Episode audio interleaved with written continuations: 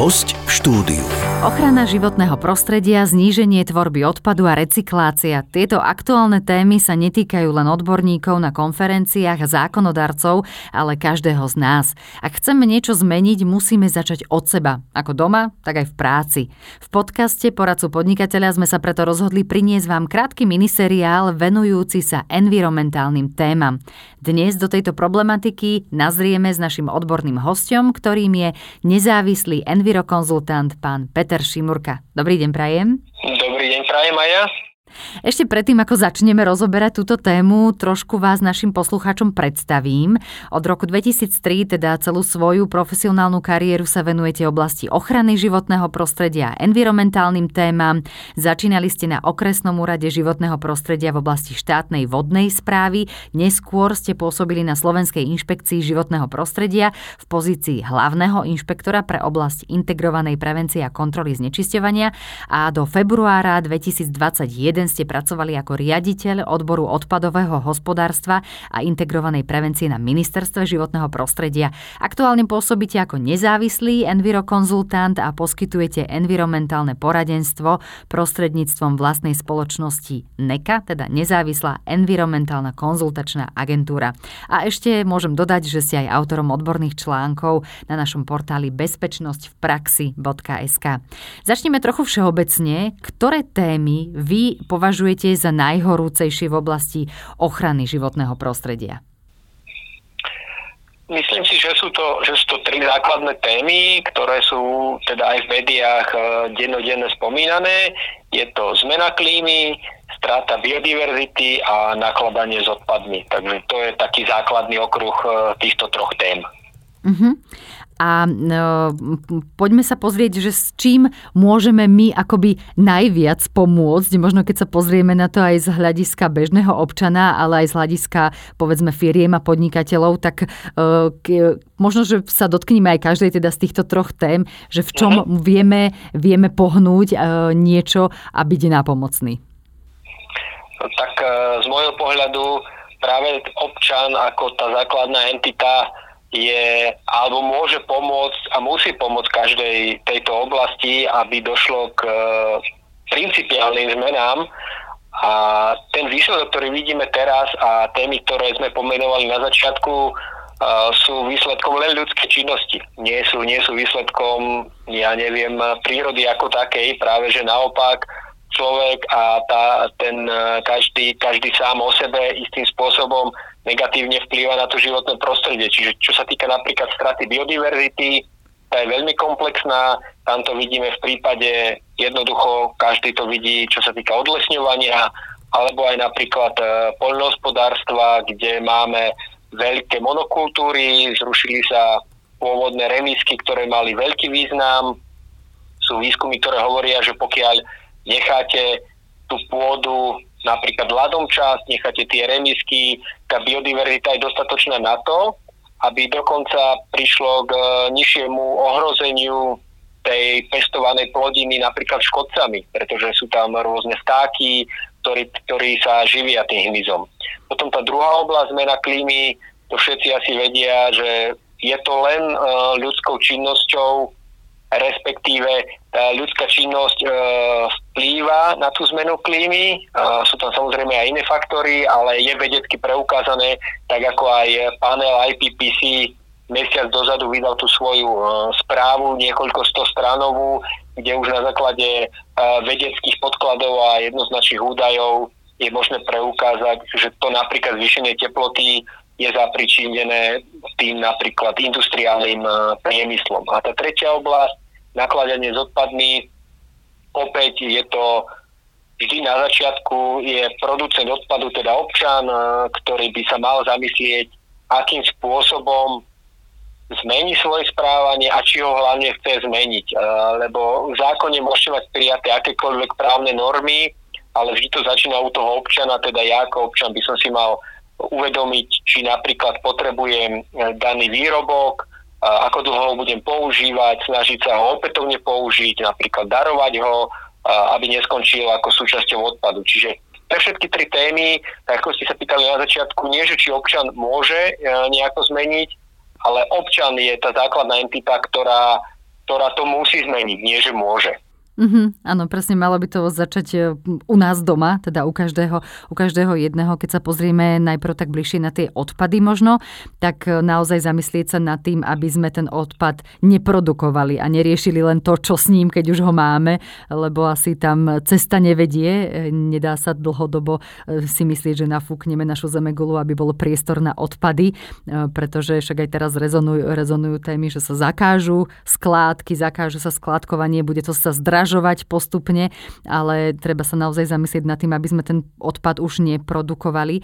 A máte aj vy nejaké také, povedzme, že typy a triky, ako, ako môže ako môžu aj firmy a spoločnosti možno motivovať svojich zamestnancov, aby sa snažili produkovať menej odpadu, alebo že ako, ako by to mohli aj z tohto možno pracovného prostredia preniesť potom aj do toho domáceho? Čo sa týka samotných spoločností, tak vo všeobecnosti teraz existujú nástroje, napríklad tzv. cirkulárny sken, kde sa daná spoločnosť, či už výrobná, ale môže to byť ľudia aj administratíva, pozrie na to, aký odpad mi vzniká, prečo mi vzniká a či ho viem nejako eliminovať. Z môjho pohľadu výsledkom nadmernej produkcie odpadov je jednoducho no, lenivosť ľudí ako, ako takých. Uh, napríklad príklad ste v kancelárii a máte stroj na kávu, tak ľudia už sú istým spôsobom leniví dokonca nasypať tú kávu, ktorú stroj pomelie, ale použijú napríklad kapsule. A kapsule mm. sú výborný príklad uh, na to, aký je potom obrovský problém s tým ďalej nakladať. Ide, ide o hliník, ktorý je energeticky vysoko náročný, kontexte súčasnej doby, kde cena energie láme všetky rekordy a hlinikárňa na Slovensku odstavila už e, niektoré pece, lebo hovorí, že, že finančne to nezvláda a tento hliník bohužiaľ sa, sa nedá úplne výhodne recyklovať a mnoho ľudí ho napríklad ani nedáva do nejakej nádoby, kde sa zbiera napríklad kov s plastom, ale dáva ho do zmesového odpadu a skončí na skladke. Čiže uh, tie firmy by sa na to mali pozrieť spôsobom, že áno, chcem niečo ponúknuť tým pracovníkom, aby to mali komfortné, ale či je to napríklad e, v súlade s tým, čo ste povedali, to predchádzanie vzniku odpadov. Takisto napríklad aj e, používanie napríklad papiera ako takého, či je potrebné, aby bola vedená evidencia papieru a elektronicky, ale tu si treba zase položiť otázku, či náhodou tá elektronizácia ako celok na konci dňa, pokiaľ by sme sa napríklad pozreli na uhlíkovú stopu, nie je environmentálne zaťažujúcejšia ako klasický papier, keďže to všetko elektronicky niekde musí byť uložené, sú to veľké dátové úložiska, ktoré spotrebujú obrovské množstvo elektrické energie, musia sa chladiť, takže e, jednotlivé spoločnosti by sa mali na to pozrieť komplexne a ten občan si to, alebo zamestnanec ako občan si to potom môže preniesť domov, ale tu skôr si myslím, že aj z tých skúseností, ktoré máme, aj čo počúvame, tak uh, dospelí jedinci skôr sa preklopia na to environmentálnejšie z dôvodu toho, že na nich pôsobia deti. Ani, mm-hmm. ani nie tak, že by si to z práce preniesli, takže mm-hmm. asi Čiže, takto k tomu.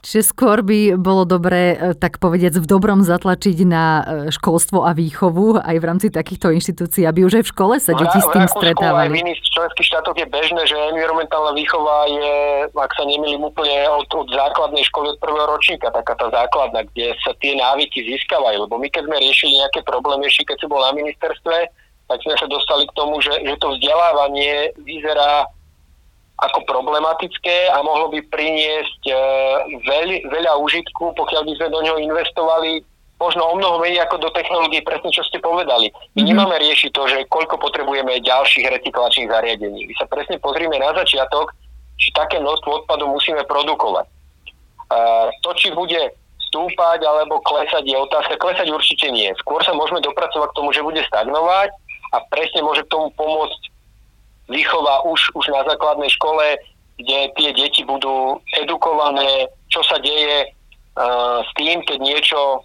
mm, ja neviem, zahodia do, uh, do nádoby na odpad. Lebo uh, to, je, to je taký zaujímavý efekt, že človek aj dospelý, ktorý logicky uvažuje, niečo zahodiť do čiernej nádoby a myslí si, že to zmizne, hej. A potom to vlastne prakticky znamená, že keď obec chce zvýšiť poplatok za skládkovanie, a to je reálna skúsenosť, čo sme počuli o 80 centov, tak to neschváli to zastupiteľstvo, že to je strašné zdraženie, hej, takže ale, ale je to služba aká akokoľvek iná. Za, za plyn dodávku platia ľudia, za vodu, za odvod odpadových odplatia, ale pri tých odpadoch ako keby to ľudia berú, že to nie je ich starosť, že sa toho zbavili. Takže skutočne tá edukácia je dôležitá. A obce, ktoré edukujú občanov a zavedli nejaké systémy novšie, ja neviem, plať koľko vyhodíš, tak uh, môžu už uh, exaktné dáta ukazovať a, a skutočne tí, tí ľudia sa na to naučili, ale hovoria, že musíte ich vzdelávať. Nie, nie môže to byť len tak, že nejakú nádobu pristavíte a nepoviete im nič k tomu. To vôbec nepomáha. Čiže to vzdelávanie vyzerá, že je alfa omegou celého. Mm-hmm. Čiže naozaj základom je ísť od toho od človeka, od toho naozaj prapôvodcu tvorby odpadu a v tomto, v tomto zmysle sa snažiť e, zmeniť správanie a naučiť to naozaj už od malička. Ja to tiež vidím na e, mojich deťoch, že keď prídu s nejakou informáciou zo školy, tak hneď sa to snažia aplikovať a, a hovoria maminka, nepoďme teraz autom, poďme autobusom, lebo sme sa o tom rozprávali v škole, ale, ale je to určite efektívnejšie ako niekedy, keď aj rodič sa snaží snaží niečo vysvetľovať e, deťom, že čo ako funguje. Keď to majú ešte aj odobrené ďalšou autoritou, tou pedagogickou, tak určite tak, to má zmysel a efekt. Tak, a presne v tom nižšom veku pre deti je viac autorita, teda ten učiteľ, hej, ako niektorých ako, ako priamo rodiči, že berú ho, ako že on keď to povedal, tak je to správne. Čiže presne tá škola má obrovské možnosti.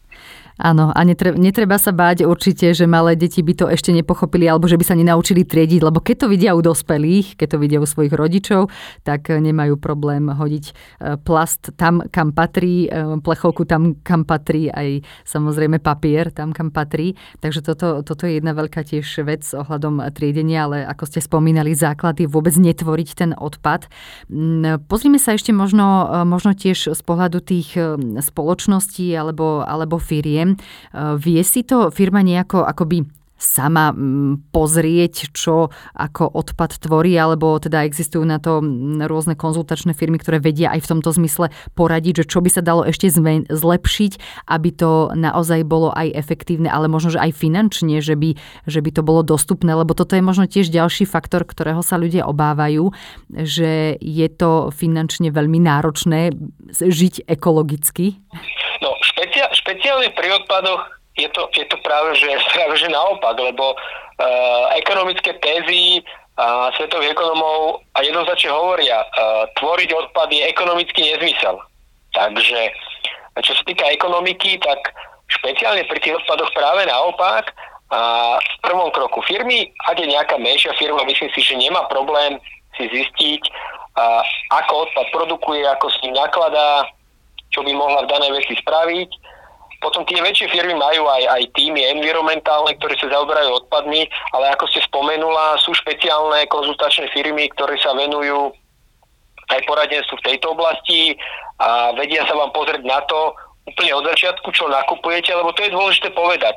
Opäť sa nemáme pozrieť e, na konci dňa, e, aký odpad mi vznikol a čo s ním robím, ale pozrime sa na začiatok. Napríklad príklad, kupujem kanistre s nejakou látkou 5 litrové, ale každý ten obal potom musím e, dať zhodnotiť alebo zneškodniť. Ale pozriem sa na začiatok, nie je lepšie si dať, neviem, IBC, teda klasický kontajner, veľkoobjemový a z neho potom rozlievať do, do menších nádob, ktoré opätovne používam. Čiže ten základ musí byť úplne na začiatku.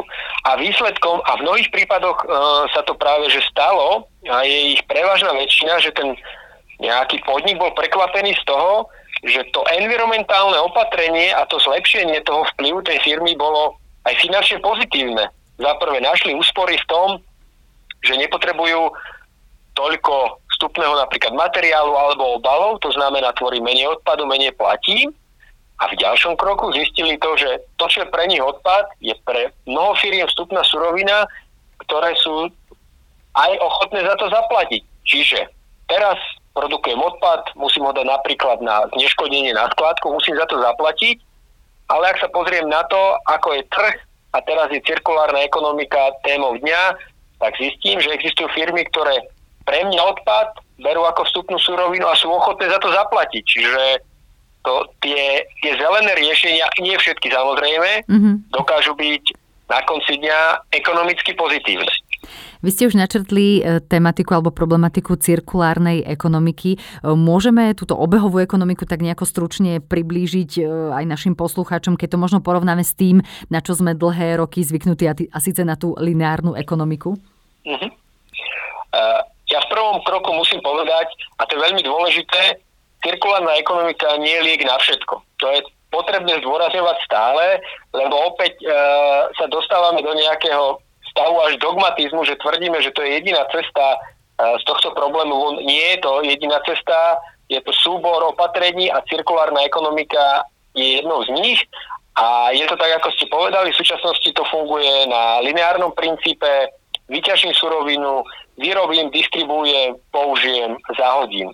Cirkulárna ekonomika, už len z toho slova kruh, je to uzavretý kruh, vyťažím, dám to do výroby, do distribúcie, príde to ku mne ako občanovi a naviažem spätne, čo som povedal a vráti sa to spätne do recyklačného zariadenia, do nejakej výroby a opäť je ten kruh uzavretý. Tu treba zase zdôrazniť, bezodpadová technológia je pekná myšlienka, ale je problematicky ju aplikovať, lebo proste fyzikálne a chemické zákony sú platné a človek ich nepretvorí, čiže aj v tej cirkulárnej ekonomike bude nejaké reziduum, ktoré napríklad na konci dňa musíme uložiť na skladku.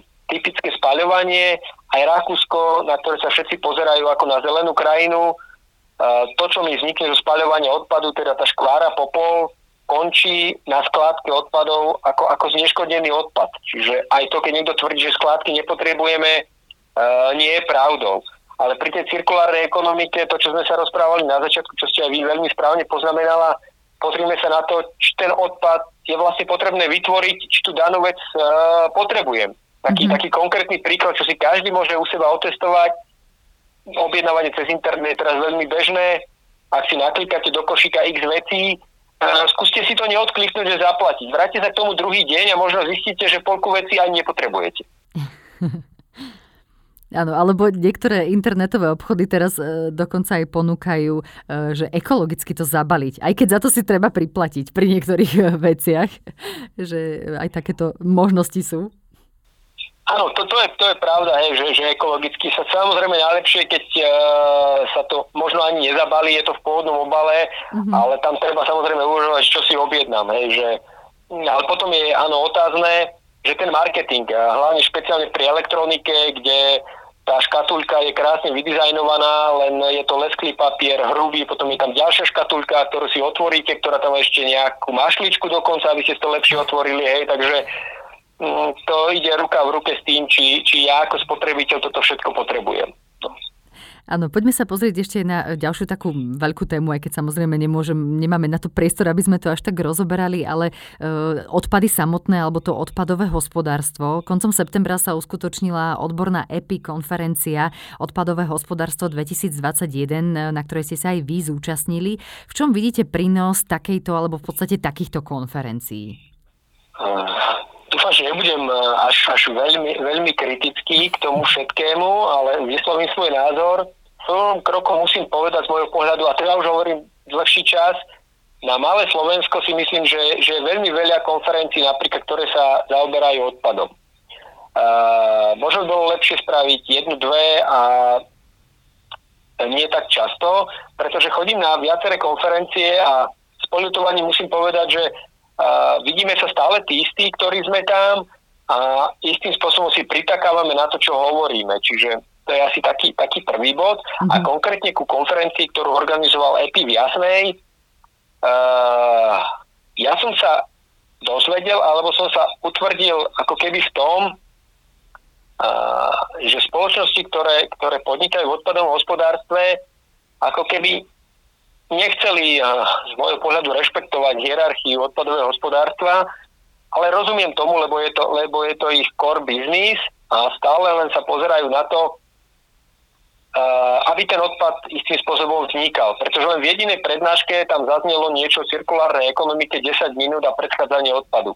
Hej, stále sme sa len bavili o tom, že vznikne odpad a čo s ním chceme robiť.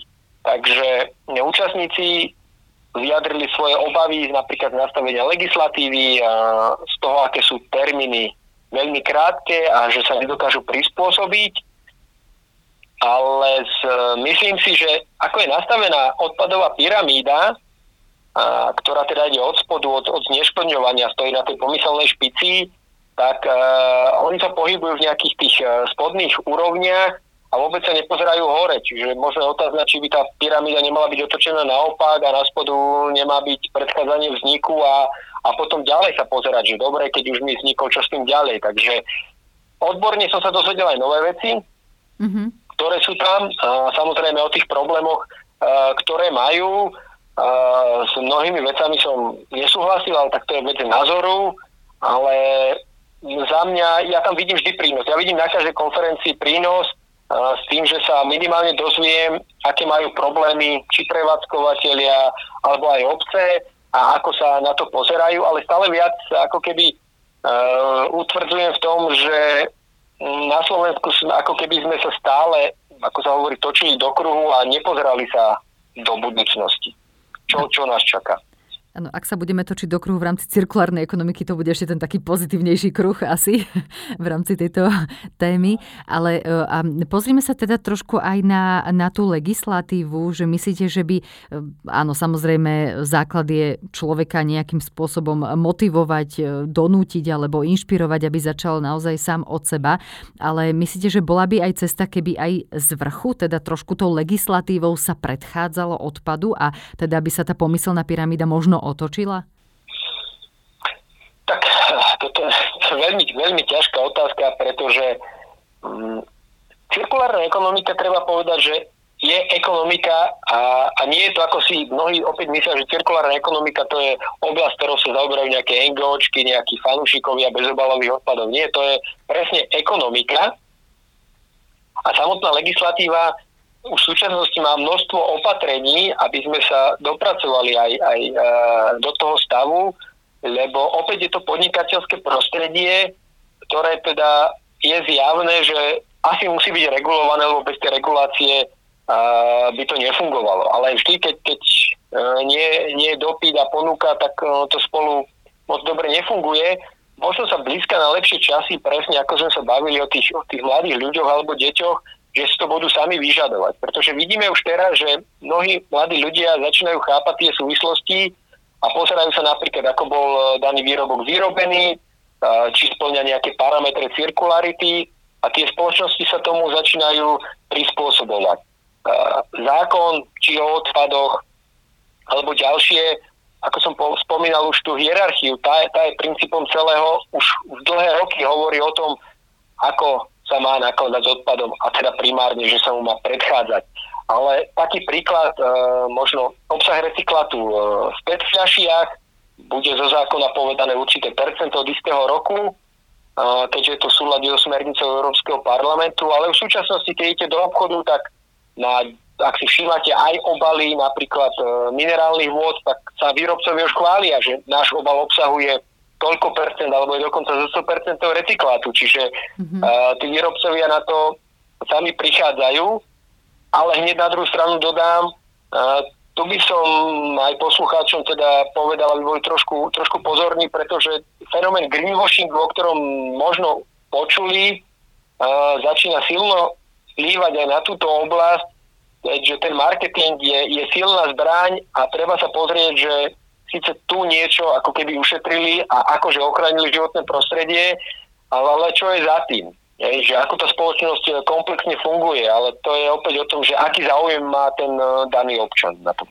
Áno, vy ste spomenuli ten greenwashing, to je v podstate ako keby taká e, reklama, že hráme sa na zelený obchod alebo hráme sa na niečo, že sme environmentálni a pritom je to len marketingový ťah, ako prilákať e, potenciálneho zákazníka. Čiže možno pre nás všetkých z toho plinie ponaučenie, že buďme pozornejší e, a možno dôslednejší v tom, že čo si vyberáme a teda, ako ste už niekoľkokrát spomenuli, či vôbec potrebujeme danú vec e, si kúpiť, aby, aby sme pomohli k znižovaniu vôbec tvorby odpadu. My sa budeme e, s pánom Šimurkom ešte, ešte rozprávať aj na tému integrovanej prevencie a kontroly znečisťovania, ale až v ďalšej časti podcastu, takže zatiaľ veľmi pekne ďakujeme za rozhovor. Ďakujem veľmi pekne a pekný deň všetkým poslucháčom. Našim hostom bol nezávislý envirokonzultant pán Peter Šimurka. Počúvali ste podcast Poradcu podnikateľa.